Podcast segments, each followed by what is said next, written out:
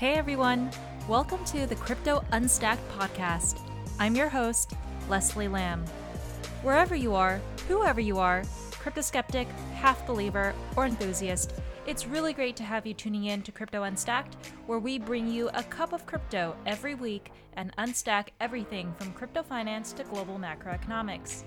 The Crypto Unstacked podcast is meant for informational purposes only and should not be considered as financial or investment advice.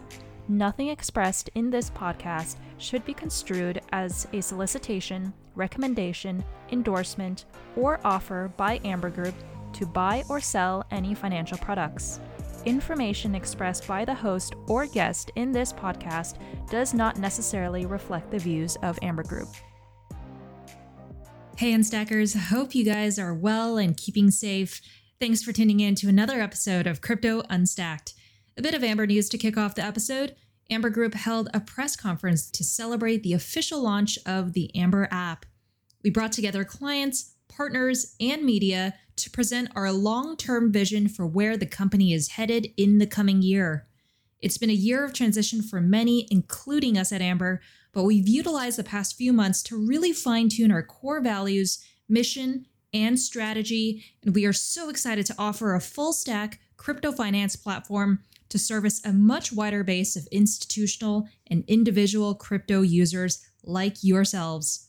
So if you haven't already, come check us out on ambergroup.io, that's ambergroup.io, and download the Amber app today to experience an easy way to trade, invest, and finance crypto. With that out of the way, let's hop into our conversation this week with Sherilyn Wu. She's the Chief Investment Officer at Huobi Global and leads the firm's DeFi Labs group. In this episode, Sherilyn shares her views on the information-symmetric world of DeFi and the two logic holes she believes need to be improved upon before we see DeFi 2.0. We talk about AMM designs and the advantages of utilizing a decentralized price oracle and what it means for getting more accurate pricing as well as for pricing risk. Again, thanks so much for tuning in, and I hope you enjoy this episode.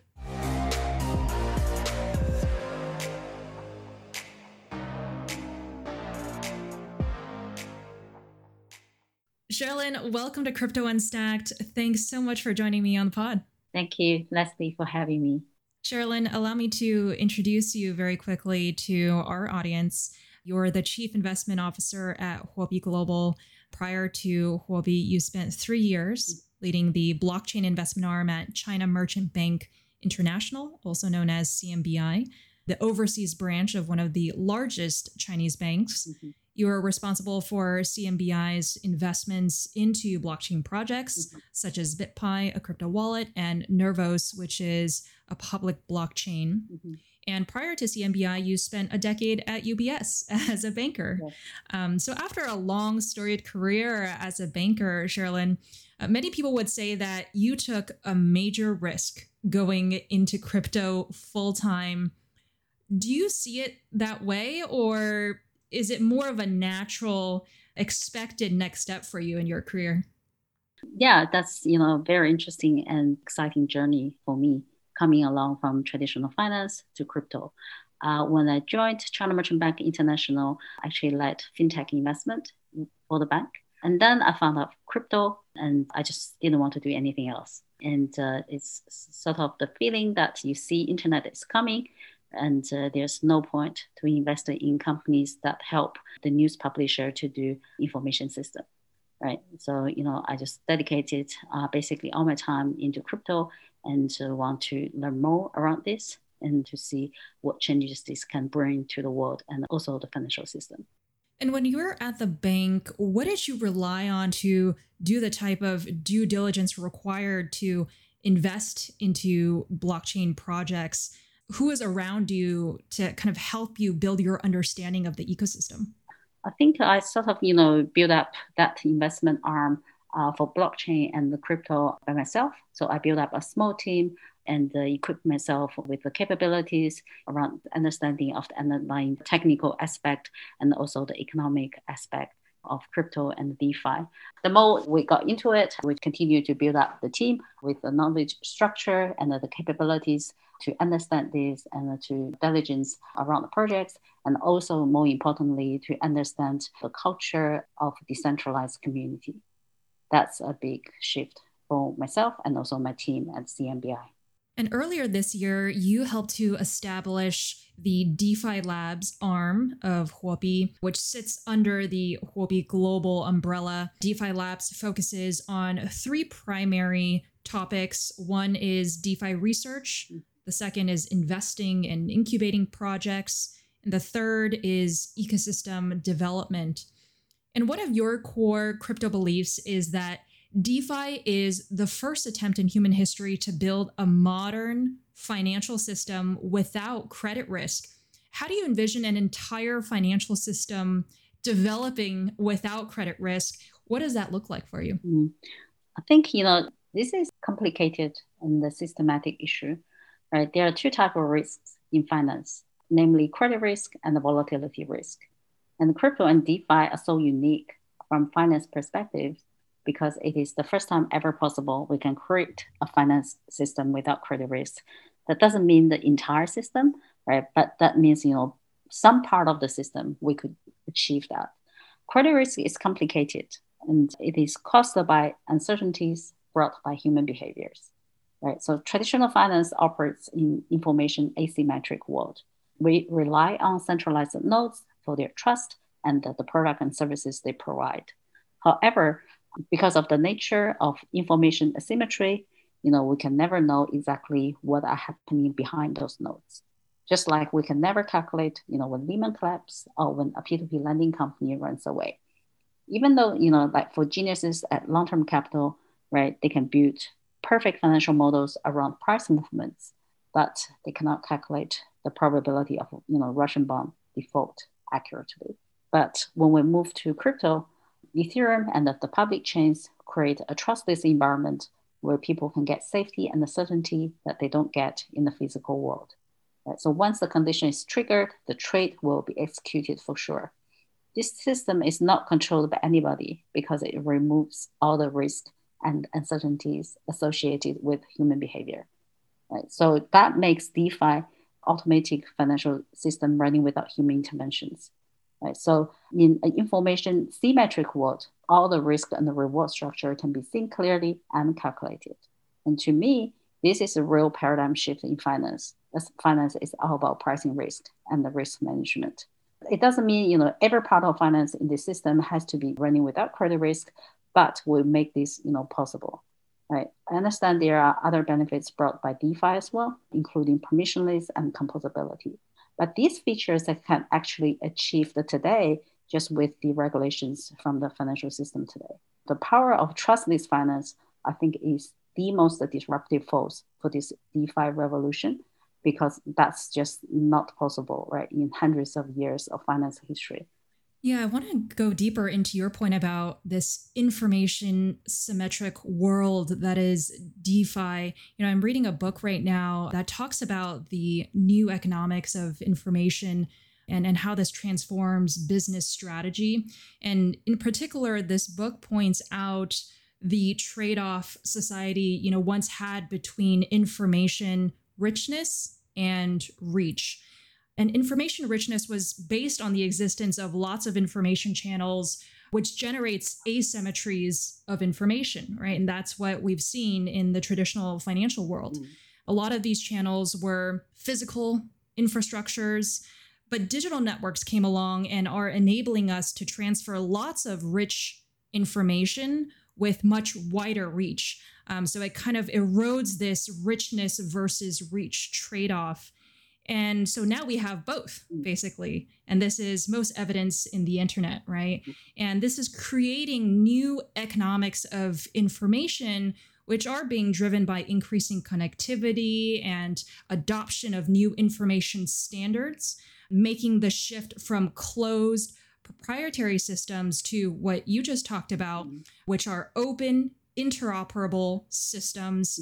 And again, this is very evident in the development of the internet and all the applications that we see on top, like email, for example.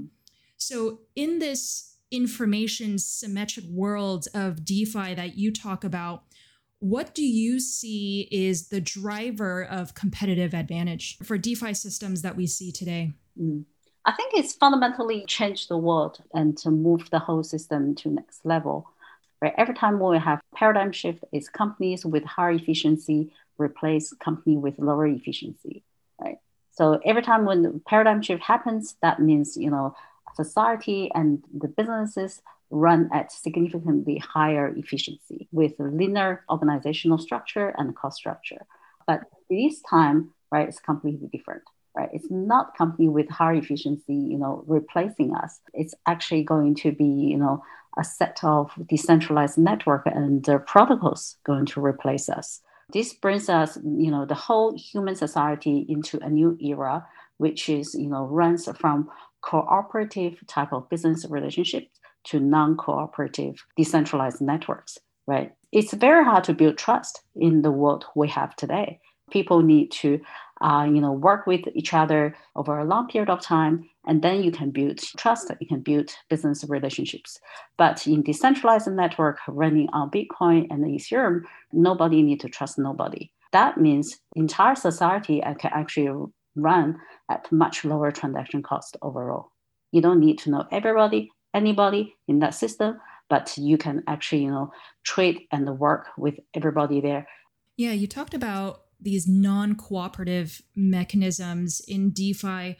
If we zoom out, what are some of these larger incentive mechanisms that enable, you know, non-cooperation versus the more forced collaboration that we see in the existing world today, sort of outside of decentralized networks? It's the mechanism design, right, of the token economics built into every decentralized network and the protocol that make it possible, make it happen. When we think about really what DeFi enables, I think it's this idea of deconstruction, which in the same book that I mentioned earlier, talks about the dismantling of business structure, which really stems from the separation of the economics of information from the economics of things, as well as, again, this erasing of the information richness and reach trade-off. And to give an example here, which, you know, everyone tuning in will know, is the example of the newspaper industry and how digital gradually started to melt the glue that bound the newspaper value chain. And again, separating the economics of things, which is such as the newspaper publishing company, you know, printing presses, from the information itself, the news, the contents. And this book talked about how the deconstruction doesn't occur immediately and just sort of erase an entire industry. What really is the threat, instead of this total immediate substitution, is like the gradual erosion of business through a sequence of, you know, minor substitutions.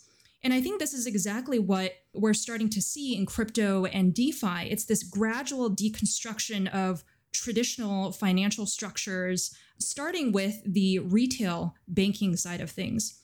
So given your background as a banker, I'd be curious to hear your thoughts on where in the finance value stack you see open-sourced, blockchain-based technology disrupting, and how you see this disruption sequencing to other parts of the ecosystem over time. Right. Okay. I think, you know, this back to the point we discussed earlier, this non-cooperative organizational business structure on chain, that means DeFi is anonymous contract to contract system, right? So you don't need to know anybody in that system, and then you can just, you know, trade with them. Right. And you can buy and sell, you know, whatever financial products. Right. Because, you know, the smart contract actually guarantees that will be executed for sure once the condition is met. I envision this DeFi system will become the liquidity backbone of next generation global financial system. That's a system that enable all the businesses, all the consumers can trade with each other without even knowing who their counterparties are. Things can run without even counterparty risk and the credit risk. I think this is super superior. Analogy is, I think, DeFi's impact to the global financial system and or even, you know, blockchain in general, right? What's it's going to do to finance is just like car going to replace, the horse. But DeFi and CeFi, we see them will coexist, for long term, right? Not one to replace another. It's DeFi and CeFi collectively. They're going to eat traditional finance. And DeFi and CeFi, I think both systems have their own advantages and disadvantages. And because of the technical infrastructure is very different, so they are deemed to serve different use cases. We just need to do the right thing on the right system. For DeFi, because of build on-chain, right, blockchain is relatively a slow and expensive system, and even the time scale is very different from CeFi world. Things run by per block, right? Basically, on Ethereum today, it's like 13 to 15 seconds per block. So there are certain set of things that work very well in DeFi system, like lending, right? And for lending, basically that's very low frequency transactions, right? And there's relatively large ticket size and also low frequency, right? That works perfect with DeFi because, you don't need to take credit risk, you don't need to take counterparty risk, and you don't need to pay a lot of fees to your intermediaries, right, to guarantee that transaction. So we see lending really boom, right, on-chain. The other thing, which has obviously, have standout is AMM, automated market-making model on-chain. That's a more superior model than order book type of DEXs, because when you do order book type of DEX, it actually requires market makers to help you to do the mismatching of real traders come in at different time to buy and sell their orders. So it's super important for market makers who can place order, withdraw order quickly, right, to do that mismatch. For DeFi, running on-chain is just not feasible, right, because it's very slow and expensive system. For Huobi, when your market makers come here, every time when they place order, withdraw order, settle order, they need to pay gas fees, right? For that kind of level of transaction cost, it's just not happening, right? So we see a lot of other book type of DEXs in the ecosystem, but I think, they probably run in a very niche market, right? And on the other side, right, automated market maker for product like Uniswap, right, really had, amazing growth over time because they don't need to deal with this, make it easier for market makers to provide their liquidity, right, and just wait for the traders come to buy and sell, trade against them. What do you think is the largest constraint right now in DeFi? And you can even talk about it within the context of AMMs, since I know that you do a lot of work in terms of research around these AMM designs, right? You believe these financial transactions need to be priced at market prices, right? So can you talk about any constraints you see at the moment regarding that? And we can then kind of go into talking about the logic holes that you see in this space, which revolve around pricing risk and risk management. Yeah, finance is just transactions based on prices.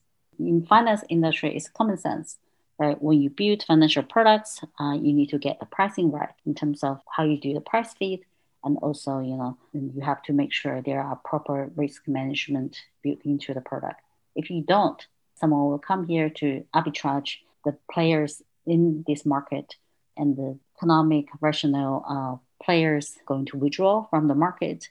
That will make the product shrink over time, or make the product only work for a niche regional market.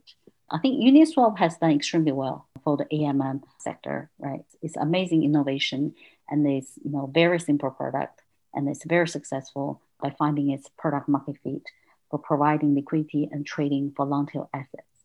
However, we think this is probably only the stage one of AMM, right? I think the fundamental problem with the model is the use of bond curve to do pricing, right? And that's very hard for the economic rationale market makers, because when they come here to provide liquidity, they could lose money due to impermanent loss. It's also very hard for real traders to come here to buy and sell tokens, because if you want to buy and sell tokens more than 1% of the liquidity pool, it causes a big slippage, right? And it is also hard, for liquid assets, right? Because liquid assets have very good pricing and liquidity support elsewhere, right? That means that Uniswap pricing could be constantly off the market prices, and market makers could be continuously arbitraged, you know, when the market prices move. So, you know, Uniswap works for, you know, certain use cases. Long-tail assets, project teams come here to provide liquidity to their own community, to their long-tail traders. And beyond that, we see it's pretty hard. At Huobi DeFi Labs, we have done a lot of research into this area. So we actually invested in a project called CoFix, COFIX, along with Coinbase and Dragonfly Capital. CoFix is a revolutionary AMM model which uses price codes from Nest Oracle. And this makes CoFix a generalized market making model that actually can work for all market makers, traders, and all type of assets, because every transaction is priced at market prices, right? That just make it fair game for everybody involved into this product. And we do see the liquid assets actually are dominant in any financial market, right? And just like, you know, at Huobi, you know, majority of our trading comes from liquid assets, and also in traditional finance. And I think liquid assets take majority of the trading volume and the market share, right? Long tail assets are only, you know, very marginal portion in the market in terms of trading, turnover, and market share. Hey Unstackers, I wanted to let you know that Amber Group has just rolled out our new mobile app. The Amber app is designed to help you achieve optimal investment returns through market-leading interest rate products, yield enhancement, and risk management tools, all in one application.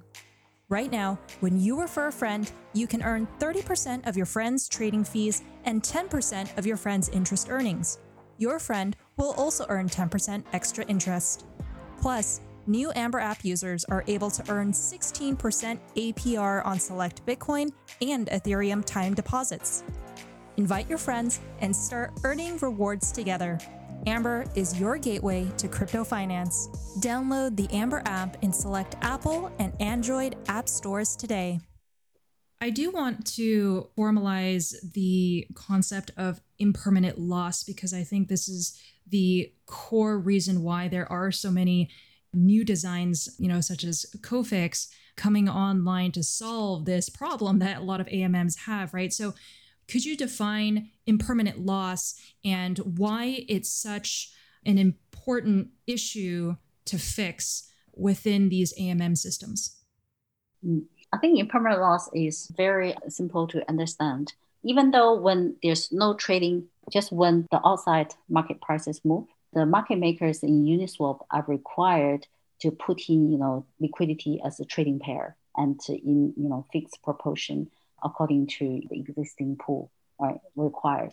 So when the outside market prices move and your pricing in Uniswap differ from the outside market prices, so someone will come here to buy and sell token against you. At the same time, it helps the pricing to come back to where market prices are. But that actually is subsidized by the, you know, liquidity makers, right? The liquidity providers actually, you know, subsidize for that, right? Because nothing changed in the pool, but the outside price changed, right? So, but, you know, the arbitrator will help you to get the prices in line with, you know, the market prices. Who are going to subsidize for that, right? It is market makers. Mm-hmm. That's why, you know, we talk to all of our top market makers in the system. We talk them through, you know, all different type of DEXs, including order book type of DEXs, and also AMM. None of these guys going to be, you know, market makers in the AMM using bond curve algorithm pricing, right? Because no one wants to pay for that potential losses. And so one way that new AMMs are designing themselves, I guess, are using external price oracles. I know this has been a pretty hot topic because the issue of correct pricing is a potential attack vector that all market makers, you know, think about when they go into the market, right? And this isn't really the case in CeFi when all of the prices are just on an order book. And so when you talk about an AMM, which has to rely on an external Oracle, CoFix, right, relies on Nest, an external decentralized Oracle. Can you talk about the risk there, you know, needing to rely on an external player versus Uniswap, which just relies on the bond curve pricing within the ecosystem itself? Mm-hmm. Yeah. I think we need to talk about price discovery first, and which system is more effective at doing price discovery, CeFi or DeFi. Price discovery for capital markets actually is an extreme pace of auctions, right? So when we didn't have this IT system, price discovery was done at the stock exchange trading floor. People auction against each other, right, to do price discovery. And when finance went from, you know, trading floor to centralized IT system, it made it possible to do discovery through this scalable and efficient IT system, right? So basically that requires all the traders in the market to trade against each other, the noise traders, the information traders, the high frequency traders, the value traders, right? Everyone trade with each other. So we can do that price determination at every single moment. This actually requires very scalable and cost-effective, efficient IT infrastructure, just like what we have on the centralized servers today. But when we go to DEXs, because it's consensus-based distributed system, it's pretty hard and expensive for people to trade against each other. It's just not possible for all type of traders to pull in that capital to trade against each other like what they do in CeFi system. So DeFi in general is very hard to do price discovery. It's just about the logics, which system is most superior at doing what. So Nest is very smart. They basically take the price discovery results in CeFi system and get them into DeFi system. And, you know, their mechanism design underlying there is super elegant. It just make that, you know, the results of price discovery in CeFi into DeFi and, you know, make sure every price code is verified and it's solid and it's safe to be fit into the downstream DeFi applications. And compared to Uniswap, for price discovery on Uniswap, it is helpful for long-tail assets, but it is very expensive. It actually requires liquidity providers continuously to subsidize the entire system to make that price discovery happen. And also, it's just not possible, right? It's just not competitive to compare to its peers in CeFi system, right? And so, you know, like Uniswap, it requires super good liquidity support in the trading pair, in the liquidity pool to make the price discovery even possible or, you know, or even close to what CeFi can do. But for CoFix, even though you just have, you know, $100 in the liquidity pool and you can make sure every trade can be priced at market prices. But in Uniswap, to make that happen, you probably need to, you know, to have, you know, a super sizable liquidity pool at the back end to make that possible. Mm. I'm just talking about to achieve the same results and they require very different level of resources backing behind. And also, you know, it's a very different cost structure, right, to do the same thing. So who will be the winner? I think whoever solved the problem the best and the most cost effective. On Nest, how exactly does the price verification happen? Right, it relies on its miners community, right? So say when, let's take an example, Ethereum price is at $350 right now. So the miners actually need to put in, you know, certain amount of Ethereum and USD stablecoin into the smart contract. And when they put the real money into the smart contract, they need to wait for a verification period. Because of the technical infrastructure of Ethereum right now, so it requires 25 blocks, around 5 minutes, for this pricing to be verified. So if the pricing is off the market prices, other miners or verifiers, arbitragers in the ecosystem can come to take that order away. Right? But when they take the order away, at the same time, they need to put in double amount the order into the smart contract. and wait for, another 24 blocks verification period. So this is the way how the mechanism designed to make sure, the verification mechanism is safe. And so they can lead to verified prices and safe prices for downstream DeFi protocol to use. Say if you want to attack Nest, right? You want to attack the pricing, right? There are two ways you can do it. Either you put in a wrong price yourself, but as long as there is arbitrage opportunity out there, other miners and verifiers will come to take it, right?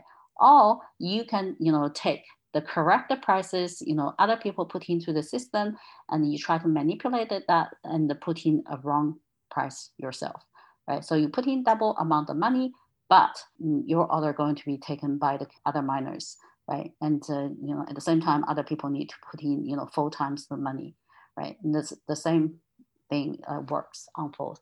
So, the cost of attack to attack Nest prices goes up exponentially. And that's, how they make sure the system can lead to safe prices and the rock solid prices. I think it's just super smart. So there is a big mining community around Nest to do pricing, feed mining, and also, to do the verification, because whenever there's someone try to attack the system, you go there and verify that, you actually just take profit straight away. And how often do these price feeds update then?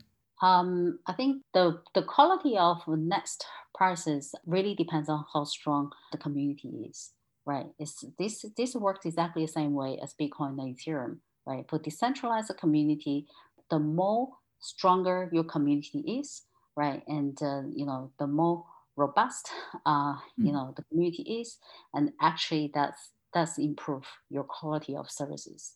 Right. So for Bitcoin and Ethereum, when their market cap is at 100 million, it is a very different animal from when they are, a billion, 10 billion, or even 100 billion, right? Because, it does improve the quality of services. So Nest price code has come down significantly over the last year. I think it comes down from like one price code every 100 blocks down to, it is around 10 today. So that price is at very high quality today. And we look into the pricing volatility, the deviation to, the pricing from the centralized exchanges. And I think the variation only comes around like 0.3%. So, that's pretty good price for DeFi to use. That works for most of the use cases on chain. So is it fair to characterize at this point in time that Nest as an oracle is perhaps constrained to the block time of the Ethereum blockchain? I mean, there's like always, block time issues given the scalability factor of Ethereum right now. But is that a concern that the team is aware of and will build on other blockchains over time? Or how do you think about that as an investor? I think Nest pricing, right, and does rely on a number of things, right? The robustness of the community, right? Nest prices, and also the underlying technical infrastructure. I think the pricing has improved significantly. It comes at very good quality, to be used right now. And of course, it can be improved further, right, as the community grows stronger and also the technical infrastructure improve, right? But what we can see is DeFi is a different system from CeFi. So we can't require the pricing in DeFi system to be exactly the same as CeFi, because it is, it's a parallel system running at different time scale. So what are the effective price in DeFi ecosystem? It is the pricing that cannot be arbitraged. You know what I mean, right? So you have the same pricing in, two systems, but if there is arbitrage opportunity, that means it's not effective pricing. If it cannot be arbitraged, it means it is effective pricing, right? So even for every single moment, you look at different centralized exchanges, the pricing, in different exchanges, are slightly different. When the big collapse happened on 12th of March early this year, for Binance and Huobi, the pricing at the same time can vary, 3 to 4%. every single moment during that day. The reason behind that is it cannot be arbitraged or effective pricing. I think DeFi is a new system running at a very different production environment. It's information symmetric versus information asymmetric. It's time running per block versus time running on continuous basis. It is low and expensive compared with, high scalability and the very minimum IT transaction cost. So, when we look at DeFi, we should really think about, what are the right products and the strategic opportunities should be built on that system, right? What are the unique strengths coming out of this system, rather than just trying to build everything, in CeFi system and just build a bunch of products, just, CeFi running on blockchain. There's a lot of competition for liquidity providers when it comes to AMMs in general. They're always fighting to get liquidity, right? To run these liquidity pools. So how do you think AMMs, such as CoFix, for example, can improve the incentivization mechanisms for liquidity providers for the long term?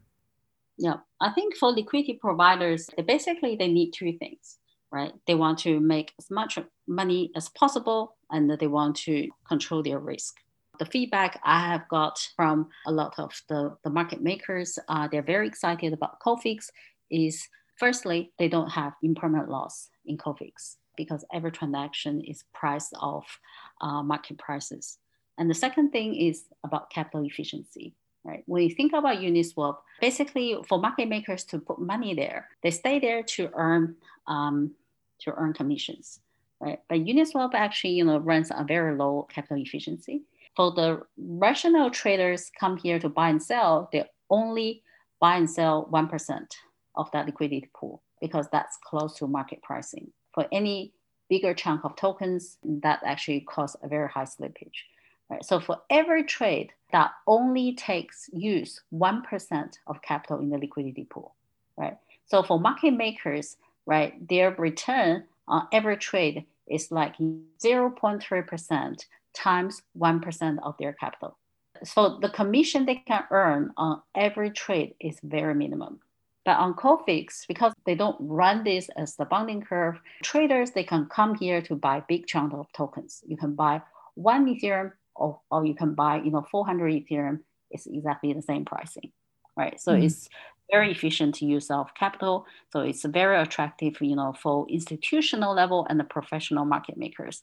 That's why we actually saw the capital locked into CoFix exceeded 100 million from day one. How long has it been live for already? I think it's a week. It's still, around like 80 million today.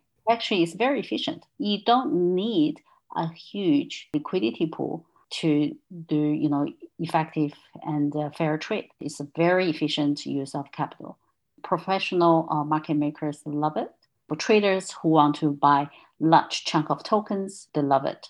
So we went deep down into the AMM rabbit hole, and I'd like to just zoom out a bit and have a look at the DeFi Labs portfolio, kind of where you guys are headed down the line. It seems like there is a large focus on infrastructure right now, but kind of looking at the rest of your portfolio, can you talk about what other parts of the ecosystem are interesting to you and that you are currently doing more research on?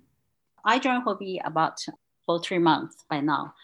The vision we have at Huobi DeFi Labs, we think the entire DeFi space needs to be reviewed. I think there are some, amazing products and, brilliant experimentations out there. But we still think, most of the DeFi protocols are only valid today because of liquidity mining. And for DeFi to move from, a niche market to a serious, financial market, right, to work for big dollar, right? And because we know a lot of institutional capital are looking into the space and to see where they can place their capital, right? And for DeFi to become a real financial market, even the next generation global financial system, right? And I think the entire space need to evolve, right? And some, really fundamental problems need to be solved, like pricing. For every transaction out there, the pricing need to be right. I think the real meaning of DeFi is automated financial system running without human intervention. And for institutions who will place multi-millions of dollars, even billions of dollars into this anonymous contract-to-contract system, if there's anything goes wrong, they have no one to claim against with. So they have to make sure that the pricing is correct because of the mechanism design underlying it, right? They're not going to take pricing risk, from certain individuals or a small group of individuals, right? That's the way how traditional finance works. That's the way how you rely on centralized nodes for their trust and the product services they provide, in traditional finance. DeFi system, for this to work for institutional capital, everything needs to be relied on mechanism design. The game theory behind that will make sure every pricing is correct and is rock solid, not any individual. So, look at the entire space. We're pretty excited about Nest because it's the only Oracle that actually solve the problem in a decentralized manner. The mechanism will ensure every price is rock solid. And also, that has the potential to support $1 trillion of market downstream.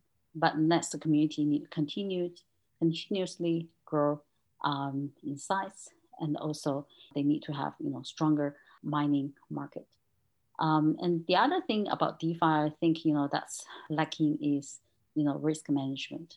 This is not done correctly, right? And I think the serious professional players are not going to come in. If the pricing is done by algorithm, not by the market prices, I know that, professional market makers not going to be there. AMM, just one example, right? And there are many others that need to be fixed. You can't design a financial product with arbitrage opportunities and holes everywhere. No one wants to lose money, right? Everyone wants to protect their capital and come here to look for return. And also, the other points have been discussed widely by the community around underlying smart contract technology and also smart contract security. All these elements together that set the foundation for DeFi to evolve from 1.0 to 2.0. We want to lead that wave. As we wrap up here, I did want to touch on Huobi's larger mission, which you mentioned in the beginning, is to provide the best crypto finance products and services to users, regardless if it's CeFi or DeFi. You do have an emphasis on bridging these two ecosystems together. But what I find very, very interesting in terms of Huobi's take on this is not building any DeFi products in-house, at least that's the case at the moment, and really focusing on just kind of bridging these two ecosystems and supporting the DeFi projects through investing in them. So can you talk about the reasoning behind this and how this sort of sets you apart from your other competitors? Mm-hmm. I think our vision comes from our understanding of the nature of CeFi and DeFi, right? And both systems have their own advantages and disadvantages. Each system is deemed to serve the best use cases they are suited for, right? And Huobi's mission is to provide best crypto financial product and services to our user base. We want to provide the best CeFi products, and we want to, lead our users to the best DeFi products out there as well, right? There's no point we have to build DeFi ourselves just for the reason that DeFi is popular. DeFi is not just a product that belongs to certain people or company, right? That's empowered by the entire ecosystem. And it's really about decentralization. So we have to respect the nature and the underlying logics of each business. So we choose not to build DeFi and like some of our competitors do, which we see are really just, CeFi running on blockchain. Huobi's issued this H series assets. We have H-BTC, H-Filecoin, H-DOT. We, help the DeFi world by providing quality assets into the system to help our market makers, help our, average users into the best products and provide them, with the assets they can trade with. We create our value during this process. That's what we want to do, right? For ourselves, for our users, also for the entire DeFi and the crypto ecosystem. Yeah, and just one last point here, because this is something that I think about a lot as we see this world head towards more digitization, you know, increasing access to various financial products, right? It's this theme of financial inclusion. DeFi's goal is to abstract away the complexities that come with financial transactions. And that's what we've been talking about during the course of this conversation. But I still think DeFi precludes a lot of the world's population, right? Because a lot of people still don't know about crypto, let alone this burgeoning, you know, corner of the industry, which is the DeFi ecosystem. And, you know, it really does require that people participating have basic necessities such as the internet and money, right? To begin with, the ease of doing transactions in DeFi, I would say, come with a lot of risks as well at this point in time, which different projects like the ones that you are invested in are starting to solve for. But I would be curious to hear your thoughts about the way that DeFi really is able to drive financial inclusion over the coming years. Yes, and I think this brings finance to the next era, right? I think finance industry has been around over hundreds of years. It's just never possible to run this system on automated fashion, right? And also without human intervention, right? And this is the part actually, you know, I'm most excited about. Actually, I'm not 100% clear what kind of world DeFi will bring us into, you know, the efficiency and also the nature of, you know, and this could be run automated manner without human intervention. That's actually, you know, totally leading to unexplored territory. And I don't think, you know, DeFi is just about USDT running on blockchain, right? And that's just an extension of how finance works today, but at a bigger market. The real disruptive power for this technology revolution, from what I see from finance perspective, is, you know, we're going into a system that can go much more beyond humans' understanding and control. Yeah, no, it's a nice way to wrap up this conversation, Sherilyn. I very much enjoyed going over all of these thoughts that you have about DeFi as you're on the ground, looking at various projects coming up in this space, which will lead us into this, you know, next era of DeFi 2.0. I would love for you to let our audience know where they can connect with you on social media to learn more about Huobi DeFi Labs and also about any personal work that you publish on crypto. Yeah, can find me on Sherilyn Wu at Medium. I have some of personal writings and posts there. And for Huobi DeFi Labs, we have a website, huobidefilabs.com, I think. And we publish our research and also update on the work we have done, including, you know, our portfolios built up there. So, yeah, thank you for having me, Leslie. I really enjoyed the conversation as well. As always, hope you enjoyed this week's Cup of Crypto. If you like what you heard, please share and subscribe on Spotify, Apple, Google, and anchor.fm/Crypto Unstacked. Also, check out our Crypto Unstacked YouTube channel. I'll provide details in the show notes. Until next time, take care, Unstackers, and see you at the next episode.